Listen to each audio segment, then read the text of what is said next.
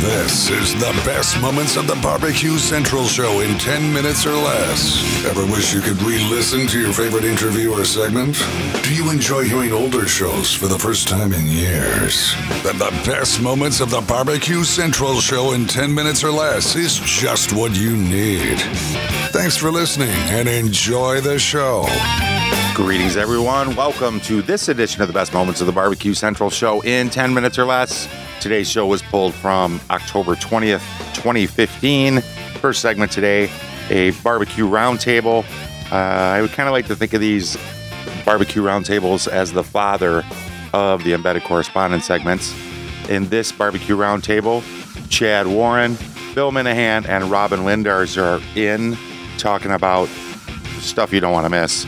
Second segment today, Daniel Vaughn is in speaking with Greg a little bit about being the editor for Texas Monthly Magazine's barbecue section and uh, some Jack Daniels talk because it's just that time of year. Let's get to it. Here is Greg and the Barbecue Roundtable to kick it off from October 20th, 2015.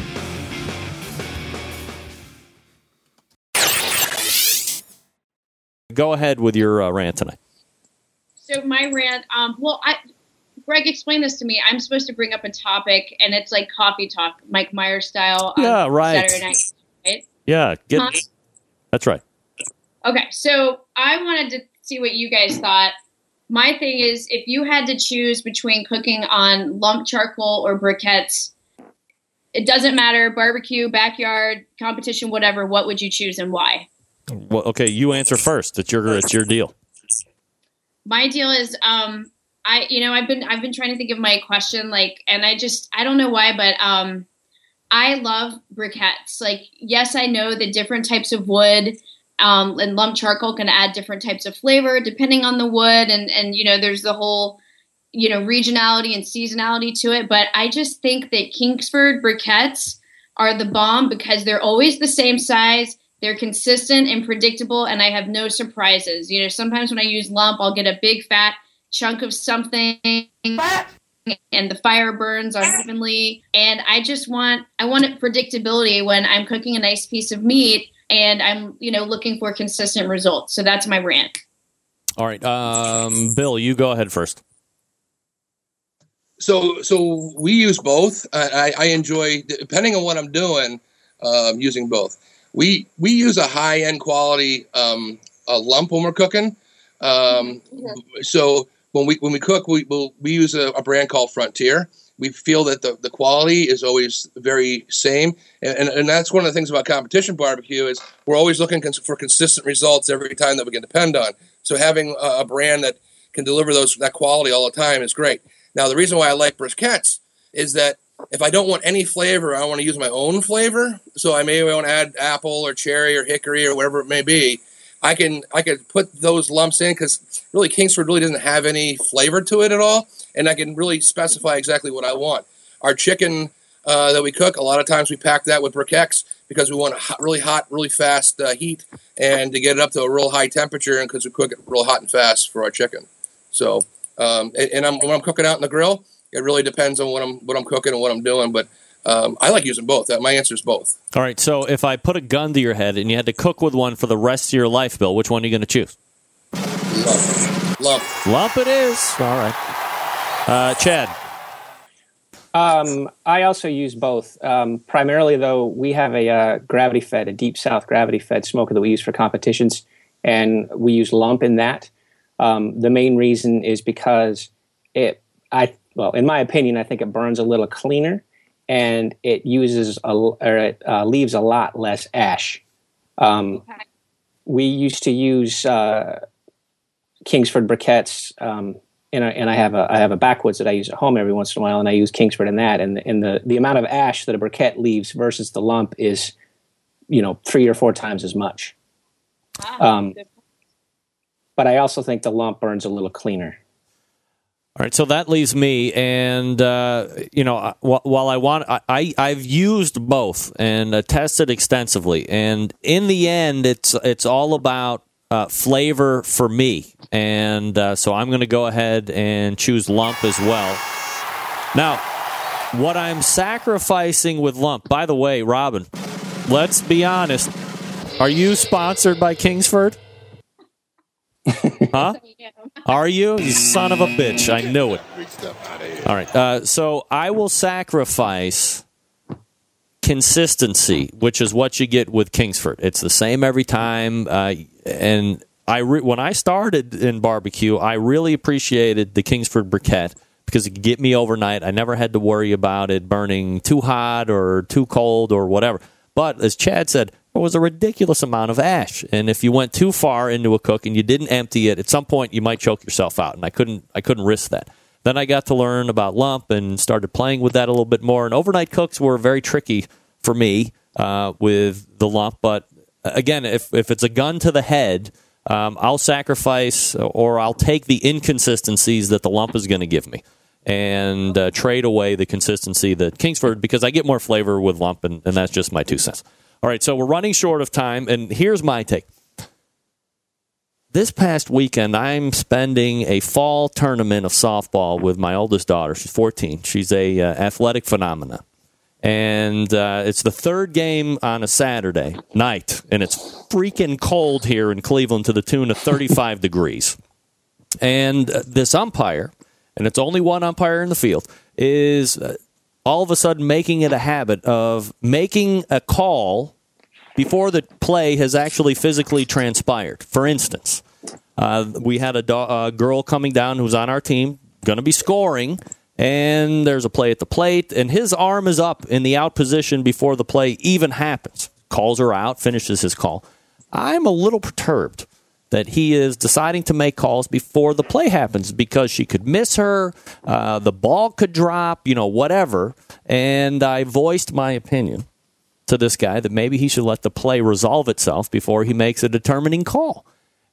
He didn't say anything, but he grabbed his junk. He grabbed himself right there on home plate, and me and like three other women saw it. And so I started to get into a small verbal altercation, letting him know that I saw exactly what he did. It was very unprofessional. And uh, he then realized he had been caught and it's like, I'm going to throw you out. And I said, Hey, I saw what you did, pal. You know, do whatever makes you feel good. But I saw what you did and she saw what you did. So I think my rant is this if you're an umpire in uh, travel league softball, do not grab your groin area, regardless. I mean, come on, Bill. What are you saying about that? I would agree. Don't grab your groin area any really time. Oh. I mean, I'm a big guy, so I can't really reach my groin area that well. So I wouldn't be reaching that, very, you know, that reaching on that very much. Um, especially in a bunch of girls, you know, yeah. in a girls softball group, that probably wouldn't be very professional whatsoever. Yeah, uh, Chad, your thoughts? I'd have to agree 100% with you, Greg. I don't think it's appropriate at all that he would do that, especially uh, in front of a bunch of teenage softball players. Robyn, you're a girl. Uh, I mean, if you're on a team and you see an ump do this, or you're now a fresh mother as well, if your son was playing and uh, you see maybe you're having a little altercation with the umpire, if he grabs himself, I mean, what are, what are we? It's a totally douchey thing to do. I think if he wants to grab his balls, let him. That's his way of saying "f you, Greg." F you, Greg. So say so say that. Ha- have the balls that you're grabbing and say you're a douche or you're wrong or whatever. But I mean, come on. I mean, this is outrageous. America, maybe. America, maybe, Robyn. There they are. Look at these guys. Outrageous. I'm shocked and appalled that Robyn Lindar says if the if the umpire wants to grab his balls and tell me to go f off, that uh, she said that's all right. That's not all right. I'm not one of those interfering parents, Patrick. I I will, however, point out deficiencies in officiating if it's warranted. To put in your request for a future show, please contact Jon Solberg via email at johnjon at the bbqcentralshow.com. Told you, you didn't want to miss that segment. You just didn't. Junk, balls, America, the Constitution. Does it say in the Constitution that you can grab your balls? I got to review that. I don't recall that. Could be in there.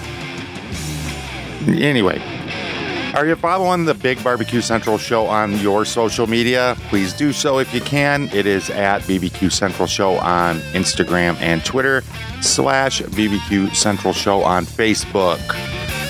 That said, let's jump right into the second segment today. Here is Greg and Daniel Vaughn, once again from October 20th, 2015. But I'm not disturbed enough to not get my next guest, and I apologize we're late here. It is the editor of Texas Monthly uh, Barbecue there, uh, Daniel Vaughn, joining us here on the show. Daniel, how are you, buddy? Uh, I'm doing great. How about yourself? Good, man. Appreciate uh, appreciate you coming on. I apologize uh, for being a little late here tonight. We were in a heated debate in the uh, barbecue roundtable about uh, me having uh, voiced a small displeasure uh, with a umpire over the weekend, and then he grabbed his package uh, right there on the field instead of telling me to you know beat it or shut up or anything like that. So uh, Daniel, uh, I mean, you know, what what do you think? I mean, that's. Uh, the grill girl said, "Hey, it's America. If he wants to grab his balls, then so be it." Uh, I'm like, you can do that. Uh, that's you have to maintain some type of decorum. So, probably being the most professional person uh, that I'm having on this hour, Daniel. What are your thoughts on that?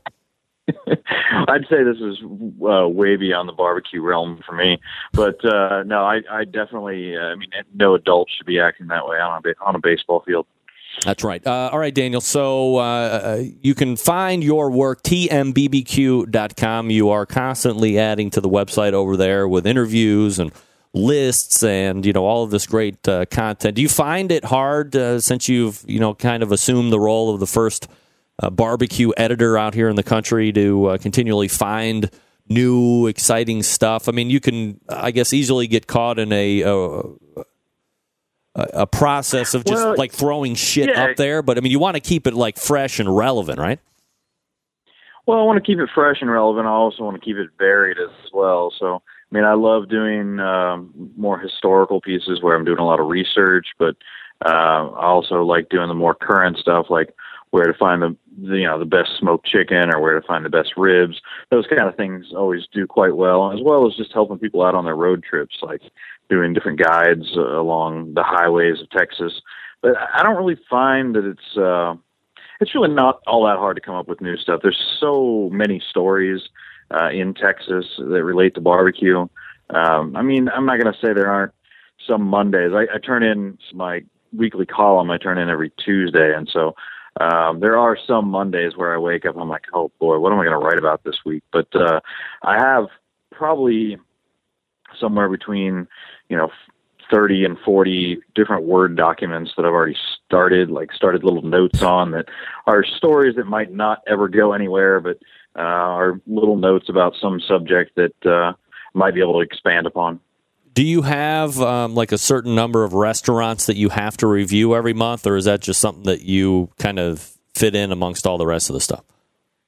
I do uh, one review every week, so there's essentially 52 reviews that come out every year. And finding new barbecue joints, that's the easiest part, actually. Um, it's actually just trying to pare down which ones I actually want to write about.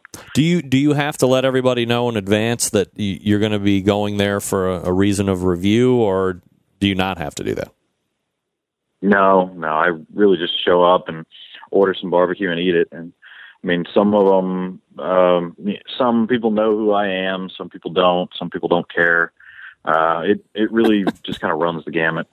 Daniel Vaughn joining me here on the show, editor for uh, barbecue when it comes to Texas Monthly. TMBBQ.com is the website if you want to check him out and see what he's up to.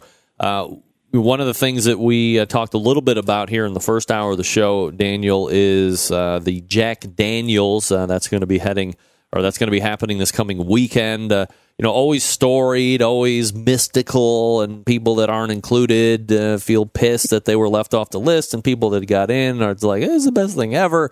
Uh, have you been to the Jack before? I have been to the Jack. I went last year and I went as a judge. Uh, this year I'm just going on my own. Um, I'm really just going there to hang out with folks. Um, being a judge there is, I don't know, um, eating a lot of nameless, faceless barbecue out of styrofoam containers. It just uh, that versus being able to you know, just hang around with pit masters and actually watch how they're cooking and and learn a little something. That seems like it's going to be a little bit more rewarding than sitting at a judge's table. Um, and it is a unique one. I mean, you know, the the Royal is is uh, certainly you certainly in awe when you go to the Royal just for its hugeness.